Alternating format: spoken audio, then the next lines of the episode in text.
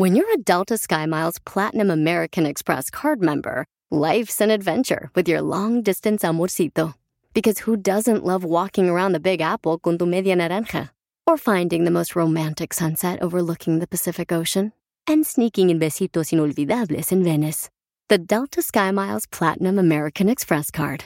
If you travel, you know. Learn more at go.amex slash you know. Across America, BP supports more than 275,000 jobs to keep energy flowing. Jobs like updating turbines at one of our Indiana wind farms and producing more oil and gas with fewer operational emissions in the Gulf of Mexico. It's and, not or.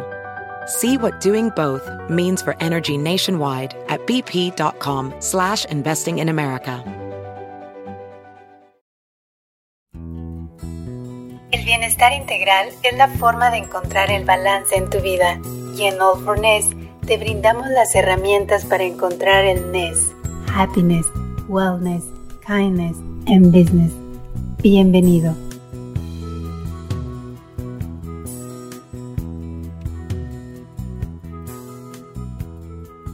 ¿Qué tal? ¿Cómo están? Bienvenidos a All for Ness. Les saluda Horacio Ontiveros. Y Wendy Sayago. Oye, Wendy, pues estamos de vuelta con un tema muy interesante que a la gente le encantó. Ahorita vamos a platicar, obviamente, de nuestro invitado. Pero, pero yo estoy así como que muy preocupado porque estas libritas no se van.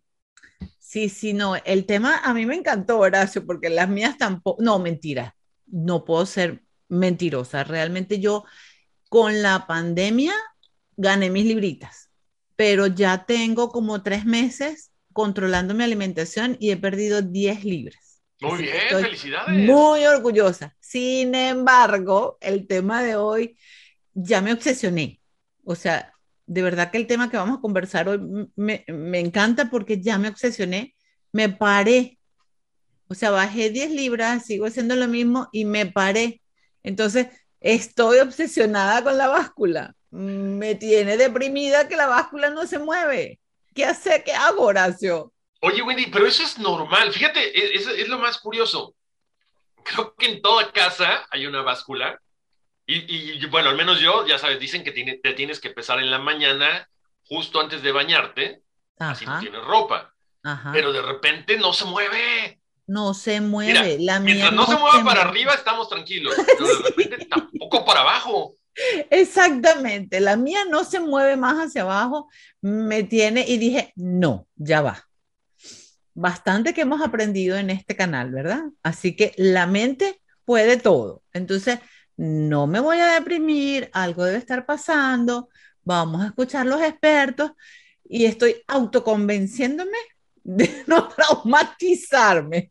No, no haces bien, Wendy. Ahora, también hay que mencionarle a la gente, antes de pasar a, a, platicar con nuestro experto, hay que una, no solamente es cuidar la alimentación. Wendy, se habla mucho de que tenemos, que debemos dormir nuestras ocho horas por lo menos, porque se producen ciertas hormonas que influyen en el apetito, pero en el equilibrio hormonal. Entonces, no olvidemos esa parte también. No, de acuerdo. Eh, bueno, y sin contar el ejercicio, ¿no? Yo, por ejemplo, a todo esto le estoy agregando, que yo estaba absolutamente sedentaria durante todo este proceso, le estoy agregando ejercicio físico, un poco nuestra, nuestra regla, Horacio, los 150 minutos a la semana, ¿no? Eh, pero sí, sí, realmente eh, eh, son muchos factores y yo creo que deberíamos hacer un programa aparte para el tema sueño, porque la ansiedad que estamos viviendo todos, todos queremos que la situación ya cambie y va más lento de lo que queremos, entonces está, nos está costando dormir, nos está costando descansar y eso influye en todos los ámbitos de salud. Así que yo creo que ese, ese es un programa que tenemos que hacer aparte ahora sí. No, definitivamente, Wendy, cierto. Oye, Wendy, también hay otra cosa muy importante que de repente, si tú tienes una dieta y bajaste 10 libras, no significa que esa dieta sea para mí también. De repente no. pensamos en esas dietas universales. No, no, yo te recomiendo esta, es buenísima. Creo que lo más importante de todo esto es que tengamos la disciplina de ir al doctor, de ir al nutriólogo y que nos diga, esto debes de comer y esto no debes de comer según tu cuerpo. No, totalmente de acuerdo. De hecho, yo antes de comenzar esto que te estoy contando, fui a mi cardiólogo, fui a mi endocrino y, estoy haciendo, y te soy sincera, me salieron los valores de los triglicéridos altos. Y todo esto comienza realmente por salud. Obviamente que estoy feliz porque he bajado fácil una talla, ¿no? Pero, pero bueno, ese es otro tema, Horacio. He bajado una talla, he bajado 10 libras, me quedé, la báscula se quedó parada, pero físicamente he seguido bajando, o sea, mi volumen lo siento menos, entonces estaba hinchada, eh, no lo sé. Entonces yo creo que es un buen tema también para conversar con nuestro invitado de hoy. Eh, ¿Qué diferencia hay o qué es mejor, bajo de peso o, o bajo de volumen? El volumen, ¿por qué de repente baja más rápido que el otro? Yo no entiendo. O sea, no entiendo este proceso, así que yo creo que tenemos que hablar con Airam urgente. Así es, Wendy. Y bueno, volvemos a invitar a nuestro experto que nos encantó platicar la otra ocasión, Airam Fernández, creador de Paleo Training, además autor de cuatro libros que pueden encontrar en Amazon, físico terapeuta, nutriólogo, tiene 20 gimnasios de Paleo Training, ha cambiado la vida de más de 4 mil personas, Wendy. Además, atleta de triatlón, corredor de las famosas carreras de obstáculos de 10 kilómetros y de repente, cuando tiene tiempo, nada entre una isla y otra, más o menos 16 kilómetros nada más. Airam, bienvenido una vez más aquí a All for Gracias otra vez, chicos. Gracias por invitarme de nuevo. Encantadísimo de, platicar con ustedes. ¿eh? Oye, Airam, bueno, ahí vamos, ¿eh? Ahí vamos haciendo poco a poco. Seguimos esos tres consejos que les nos veo mejor, ¿eh? Les veo mejor, les veo más coherentes. ¿eh? Gracias. Bueno, ahí va. Mira, por lo menos ya implementamos el cambio que creo que ya es un gran paso, ¿no? Muchas veces. Así será. Oye, Airam, a ver, cuéntanos. Platicamos ahorita, Wendy y yo, de esta situación. O sea, no adelgazo, pero estoy haciendo ejercicio, estoy cuidando mi alimentación, estoy tratando de hacer todo lo posible y no veo cambios en mi cuerpo. ¿Qué me está pasando? Eh, bueno, pueden pasar infinitas cosas. La, cantidad de, casuística que hay detrás de, esos, de esas situaciones reales que se producen es enorme. ¿no? En mi experiencia me he encontrado con tantos casos que, podríamos hablar, o la voy a intentar sintetizar los, tres o cuatro posibilidades más, más, más, comunes. Eh, la primera es la falta de la, la poca a ver cómo lo digo que no suene mal, pero la poca mm, realidad que hay en ese resumen que has hecho. Es decir, eh, muchas veces tendemos a hacer resúmenes positivos sobre nuestras acciones y nuestros comportamientos. Y el resumen muchas veces es injusto con respecto a la realidad. Es decir, ni estás entrenando tanto, ni estás comiendo tan bien, pero nuestro cerebro tiende, para ser amable con nosotros mismos, a seleccionar de todos nuestros comportamientos aquellos que han sido más positivos y hacerlos como más presentes, con lo cual nuestra percepción, tanto objetiva como subjetiva, de nuestro propio comportamiento muchas veces no es tan real. Ni entrenamos tanto, ni nos, ni nos cuidamos tanto, pero sí tenemos episodios en los que lo hemos hecho. Claro, eso muchas veces es injusto, ¿no? Porque estos coños me, eh, dices, vaya, es que estoy, me estoy cuidando la alimentación. Para, Primero, ¿qué es cuidarte la alimentación para ti? Uno. Dos, ¿cuántos días a la semana te cuidas la alimentación? ¿Cuántos días no? ¿Cuánto tiempo llevas cuidándote la alimentación? Porque hay mucha gente que quiere cambios en un mes, ¿no? Y a lo mejor llevas 14 años no cuidándote la alimentación y eso ha generado un montón de situaciones hormonales, eh, fisiológicas dentro de tu cuerpo que necesitan de muchísimo más tiempo. Eh, que un mes. El otro día me pasaba una historia, ¿no? Eh, una chica me decía, oye, Irán, eh, algo tengo que tener porque eh, llevo un montón de tiempo entrenando y comiendo bien y no pierdo peso. Y, le dije, ¿cuánto es un montón de tiempo? Y me dijo, dos meses. Llevo dos meses a tope, entrenando y no hay manera. Y le dije, pensé que me ibas a decir dos años y ella no me entendió la ironía de mi, de mi, de mi, de mi comentario, ¿no? Dice, no, no, no, no, no, dos meses. Y yo le volví a decir, es que pensé que me ibas a decir dos años y que no, irá, que llevo dos meses y no he perdido peso. Entonces, con esto quiero decir que hay una, hay una parte de, de ese, de, esa, de esos resúmenes que hacemos que no es real, no es real. Vamos a suponer ahora que es real. Lleva mucho tiempo entrenando, y cuidándote la alimentación. Te diría, para, ¿qué estás haciendo de entrenamiento y qué estás haciendo de, eh, como, como, como, como, modelo de cuidar tu alimentación? Quiero verlo, quiero verlo. Porque hay que entrar en el detalle. Entonces pueden pasar varias cosas. Uno, que el entrenamiento no sea efectivo. No es lo mismo ir al gimnasio, ir al gimnasio que ir a entrenar no tiene nada que ver, ¿no? Hablamos incluso en la otra entrevista de que tanto paleotraining como CrossFit tenían algo en común, que era que te ponían a entrenar de verdad, ¿no? Entonces hay mucha gente que dice, yo estoy yendo, al, yo hago, estoy haciendo ejercicio y lo ha confundido con ir al gimnasio. Y muchas veces vas al gimnasio, te sientas en la elíptica con el móvil, contestas ocho mails y te metes una ducha. Y entonces tus, tu discurso dice, he ido a entrenar, estoy haciendo ejercicio físico y la realidad es otra. ¿Me explico con eso? Claro, qué fuerte. Yo creo que mucha gente aplica eso, ¿eh? Totalmente, horrible. Lo de la elíptica me dolió. Me dolió porque yo voy a por ella. Y la otra opción de me estoy cuidando, yo te preguntaría, ¿qué es para ti? O explícame qué significa cuidarte alimentación. Igual recibo una respuesta como, bueno, estoy comiendo, he dejado la Coca-Cola y estoy tomando Coca-Cola cero. He dejado el pan y estoy tomando pan light. He dejado el no sé qué. Y, es decir, ojo, eh, estoy comiendo biscuit eh, integrales. Estoy comiendo.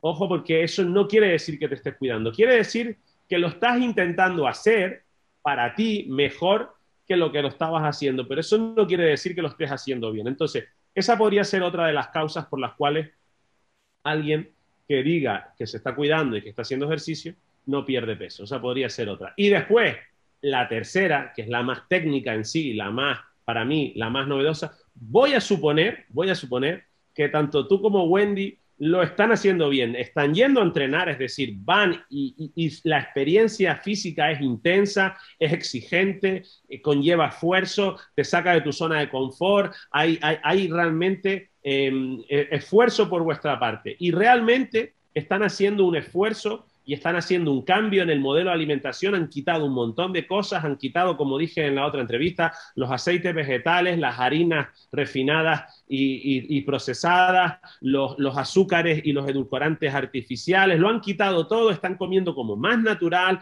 hay más carne, hay más pescado, hay más, hay más fruta y más verdura y hay buen entrenamiento y no pierdo peso. ¿Qué está pasando? Pueden pasar infinitas cosas. ¿Por qué? Porque la ecuación por la cual perdemos peso o no perdemos no tiene dos variables. No es cuestión solo del ejercicio y de lo que comemos. Hay muchas otras variables. Nuestro estado de ánimo, nuestra situación hormonal, nuestro, eh, nuestro entorno, aunque no lo parezca, nuestro entorno hace que eh, el, el, que nos estemos cuidando o no cuidando, comiendo bien o no comiendo, no tenga el mismo efecto en nosotros. Nuestra microbiota, que está muy de moda hablar de ella, nuestra flora bacteriana, todo eso son complementos o conceptos que están también dentro de la ecuación por, final por la cual uno pierde o no pierde peso haciendo exactamente lo mismo. Y esto lo ha vivido mucha gente, mucha gente que ha aplicado un patrón de alimentación y un patrón de ejercicio físico durante dos meses y no ha perdido peso y de repente empieza a perder.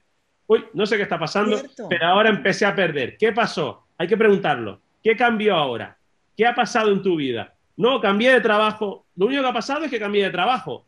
Hay que preguntar qué pasaba en ese trabajo, cómo te afectaba emocionalmente, cómo te permitía descansar, a qué hora te acostabas, a qué hora te levantabas. ¿Eso te lo generaba el trabajo? Sí, claro, es que trabajaba en Brickell y yo vivía en, en, Weston y entonces tenía dos horas de coche para arriba, dos, dos horas de coche para abajo, cuatro horas de coche al día. Y ahora no, ahora trabajo en mi casa, con lo cual pues tengo tiempo para hacer la compra, tengo tiempo para ir al gimnasio más tranquilo. Es decir, que son muchos los condicionantes que, afectan a la ecuación final de pierdo, no pierdo peso. No solo me cuido comiendo y entreno. ¿Y qué pasa con la pérdida de talla? Porque una cosa es la pérdida de peso y otra cosa es la, pérdida de, de contextura. De volumen. De, volumen. exacto. o sea, porque a mí me ha pasado las dos cosas, Irán. O sea, de repente pierdo peso, pero la ropa me queda igual. Y también he vivido lo contrario. Me peso y digo, Dios mío, pero y entonces como tu amiga, tengo dos meses eh, y, la báscula está idéntica, pero mi ropa me queda mejor. He perdido fácil una o dos tallas. ¿Por qué pasa eso? ¿O qué es mejor? Eh, lo, incoherente, lo, erróneo es fijarnos en el número de la báscula. Eso es lo incoherente. Porque la báscula solo te, te está diciendo cuánto pesa, no te está diciendo de qué pesas lo que pesa. Porque podemos, pesar, podemos pesarlo de grasa o podemos pesarlo de músculo y, podemos pesarlo de agua también. Entonces, las variaciones de nuestra composición corporal son las que realmente son importantes. Cuando hay una pérdida de volumen, es que ha habido una mejora en tu composición corporal. Si entendemos como mejora, que haya más músculo y menos grasa. ¿Vale? Si entendemos como mejora, que es correcto, en mi opinión, es correcto entenderlo así. Entonces, muchas veces tú a lo largo de tu, cuando te pones a entrenar o te pones a cuidarte, ¿qué ocurre? Que ganas masa muscular y pierdes tejido graso. Pero si exactamente has perdido lo mismo que has ganado, te quedas igual en la báscula. Pero eso la báscula no lo refleja, ¿no? No va a reflejar un cambio numérico. Cuando el cambio a nivel de composición corporal puede ser enorme. ¿eh? Estamos hablando de que hay personas que son capaces en el plazo de 3, 4 meses de perder 5 o 6 kilos de grasa y de ganar 5 o 6 kilos de músculo, con lo cual la cifra en la, báscula va a ser exactamente la misma. El cambio físico es obvio, no hay discusión, esa persona te lo va a decir, tú lo vas a ver, eres otra persona, has perdido volumen y ya no solo eso, el cambio emocional, el cambio energético, el cambio hormonal, son tan obvios y es una pena muchas veces que ese número en la báscula te contradiga tu emoción, tu percepción y, tu, ilusión, porque, ay, no, no, ya no, no peso 60, peso 65 y yo tenía que pesar 60. Eso es un error y es algo como muy, muy, muy obsoleto en, en el mundo ahora mismo de la salud, del abordaje holístico de la salud. La pesa ha pasado de moda totalmente, se miran otros parámetros que tienen que ver mucho más con el volumen o tu porcentaje, por ejemplo, muscular. es quizás lo más importante que tendrías que mirar.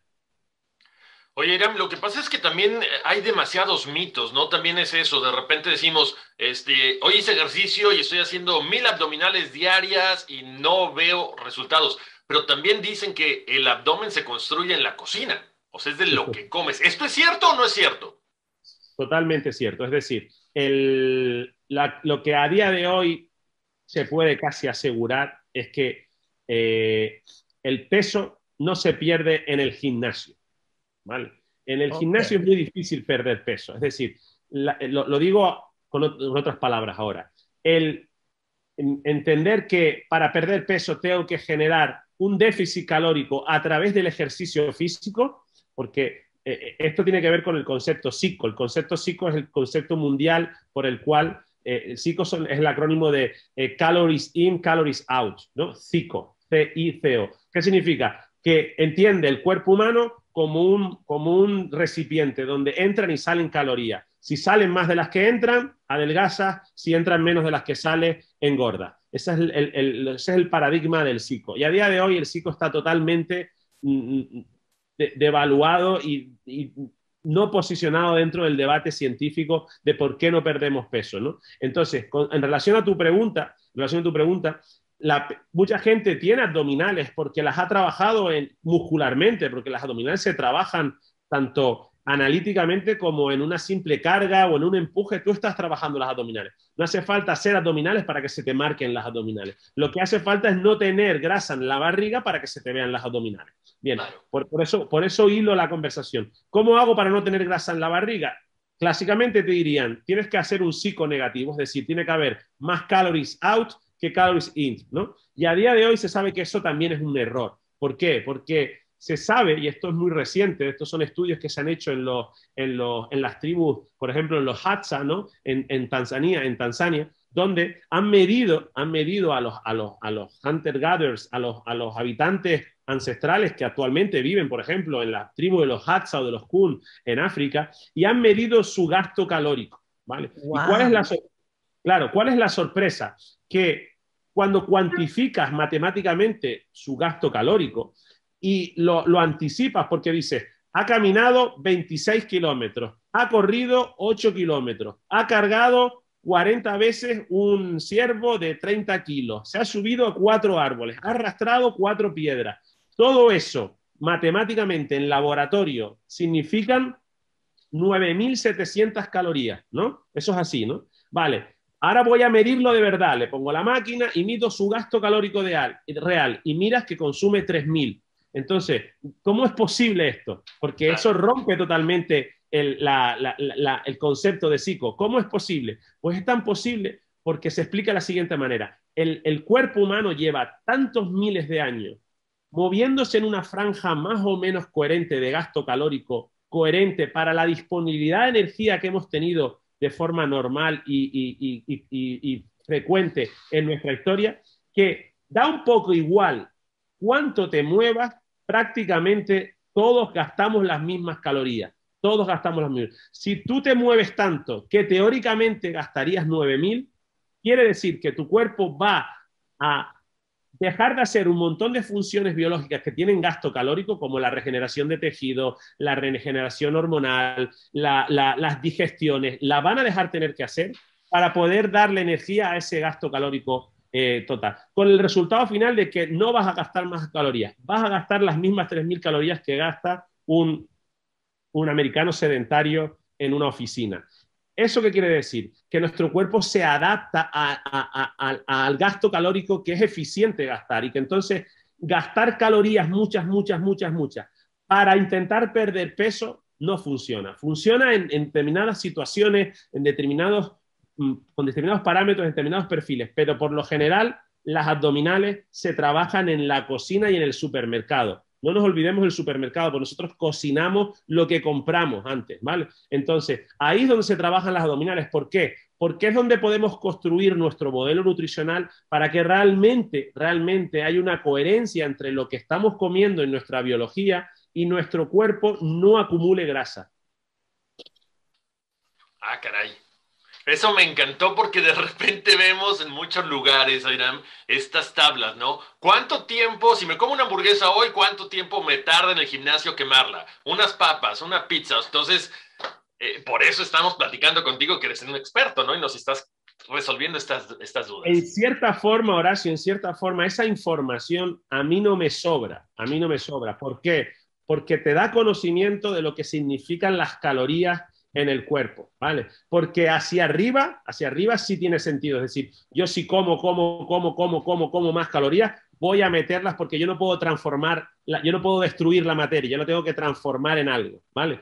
Pero en, la pérdida es donde, no funciona, en la ganancia es donde sí funciona. Entonces, si yo veo esa información, a mí no me sobra, me parece interesante el que yo vaya a comerme un paquete de lo que sea y que diga, 800 calorías y que son 800 calorías, no lo sé, pues son hora y media en la cinta de correr, para que te hagas una idea. Y esa información no sobra si la sé usar bien, pero, pero lo que quiero decir con esto es que para todas las personas que nos estén escuchando y que quieran realmente perder peso, donde realmente tienen que preguntarse e informarse y dejarse asesorar es a nivel de alimentación, de dónde estamos comiendo, cuánto estamos comiendo, qué estamos comiendo, comemos mucho fuera, comemos mucho procesado, estamos comiendo lo adecuado y lo coherente para el ser humano, porque es ahí donde está realmente la razón por la cual el ser humano no ha dejado de engordar, porque eh, la, la separación entre el modelo actual de nutrición y nuestra biología es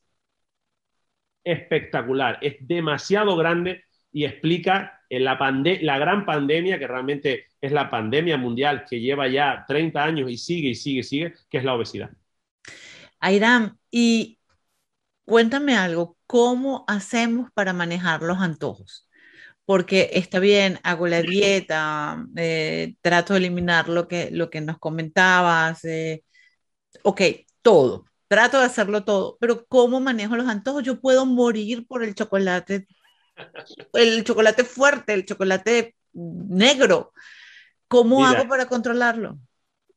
Hay un, eso hay un problema, porque realmente si lo, si lo analizamos bien, el cerebro humano no tiene, esto ya lo dije una vez en un programa además ahí en Miami, el cerebro humano no tiene una, no tiene ni tan solo una neurona, ni tan solo una, no hay en toda la maraña de neuronas que tiene el ser humano, ni una sola que esté diseñada para ver comida y no tener hambre, ver comida y no querer comer. Entonces, mm, los antojos tienen parte de eso y parte de otra cosa. El antojo parte, parte también de ver el alimento. Es decir, cuando tú estás en casa y sabes que en la despensa tienes algo, no ah. tienes una sola neurona, no existe ninguna sola neurona en tu cerebro que, no, que esté preparada o entrenada para decir, no me lo como.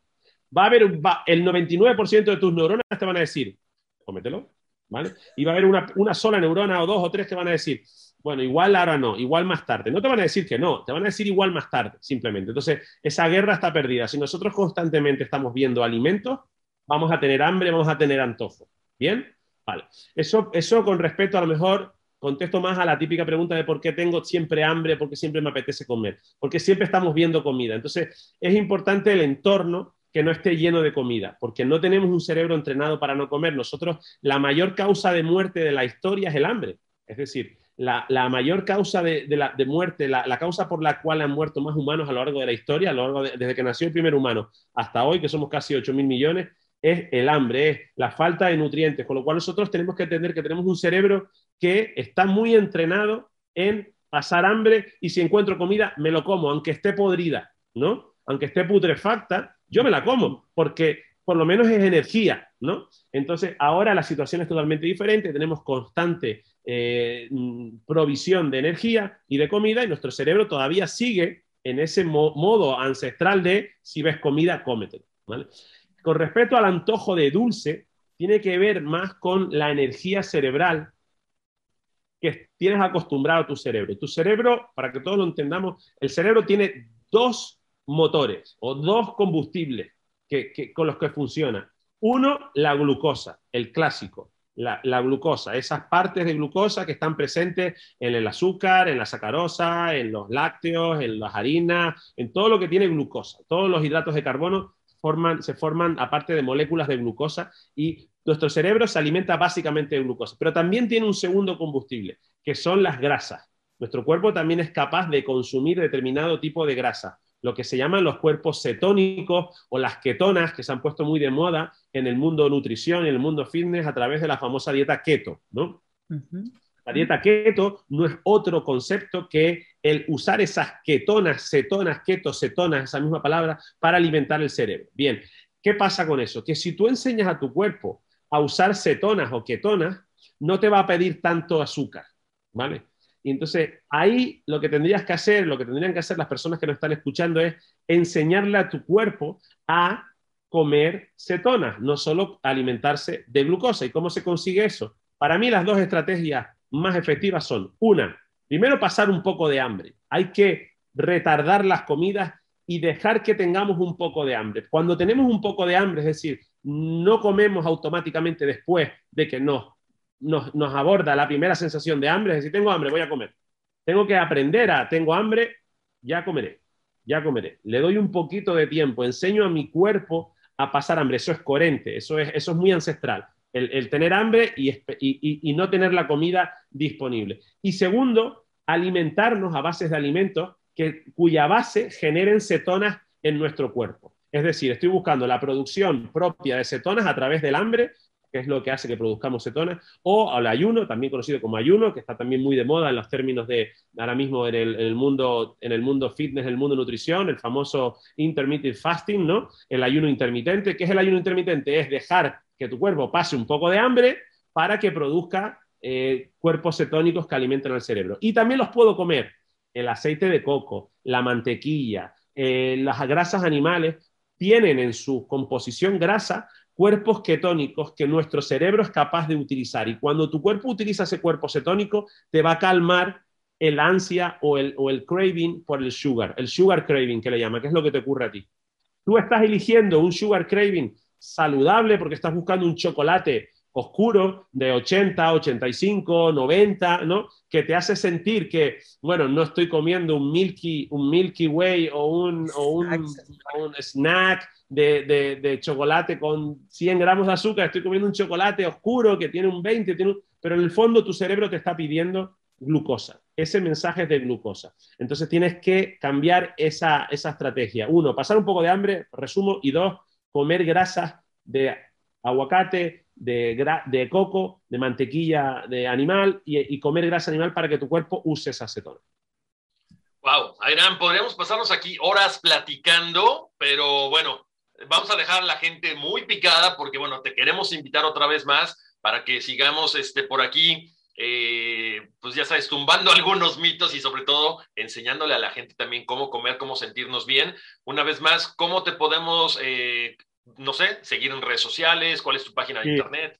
Redes sociales, Airán Paleo, en Instagram es la que más uso, Facebook eh, pues están ligados y tampoco lo, atiendo demasiado, si me quieren localizar, localícenme por ahí. No subo demasiada información porque es la parte de, de dentro de este abordaje holístico que más me cuesta, el pasar tiempo en los ordenadores, pasar tiempo en el móvil, subiendo contenidos que sé que son de valor y que sé que ayudan, es la parte que más me cuesta porque honestamente me, llenan más otras cosas, ¿no? Me llena más leer, me llenan más estas conversaciones, creo que, tienen, que aportan mucho más y para mí son mucho más humanas que estar dos, tres horas subiendo una infografía o subiendo un, un, post, que también me gusta y lo hago de vez en cuando, pero considero que lo hago menos de lo que, de lo que debería, porque creo que, que, que, que debiese, ¿no? que es mi deber cuando, cuando por suerte has adquirido información, información, información y, la puedes divulgar, es, un deber hacerla extensiva para que la gente la pueda usar o por lo menos tenga la opción de,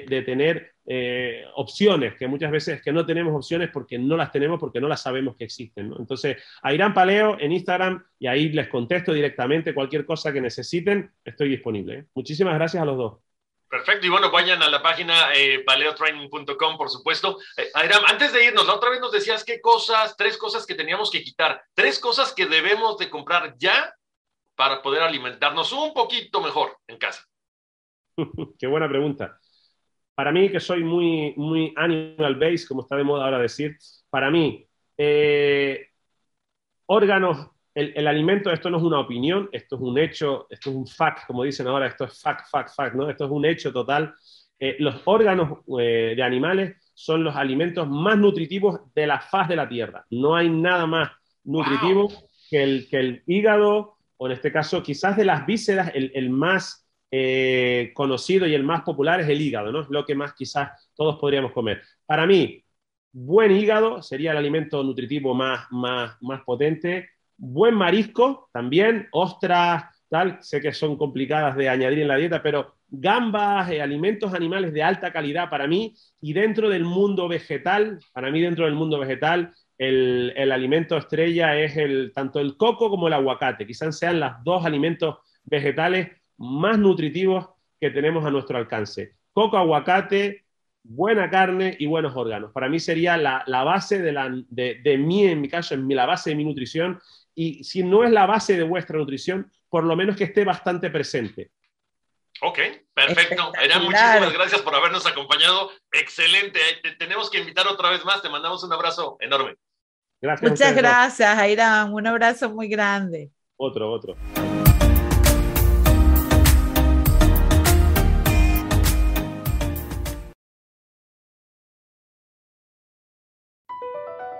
Across America, BP supports more than 275,000 jobs to keep energy flowing. Jobs like updating turbines at one of our Indiana wind farms and producing more oil and gas with fewer operational emissions in the Gulf of Mexico. It's and, not or. See what doing both means for energy nationwide at bp.com slash investing in America. At Amica Insurance, we know it's more than just a car or a house. It's the four wheels that get you where you're going and the four walls that welcome you home. When you combine auto and home insurance with Amica, we'll help protect it all. And the more you cover, the more you can save.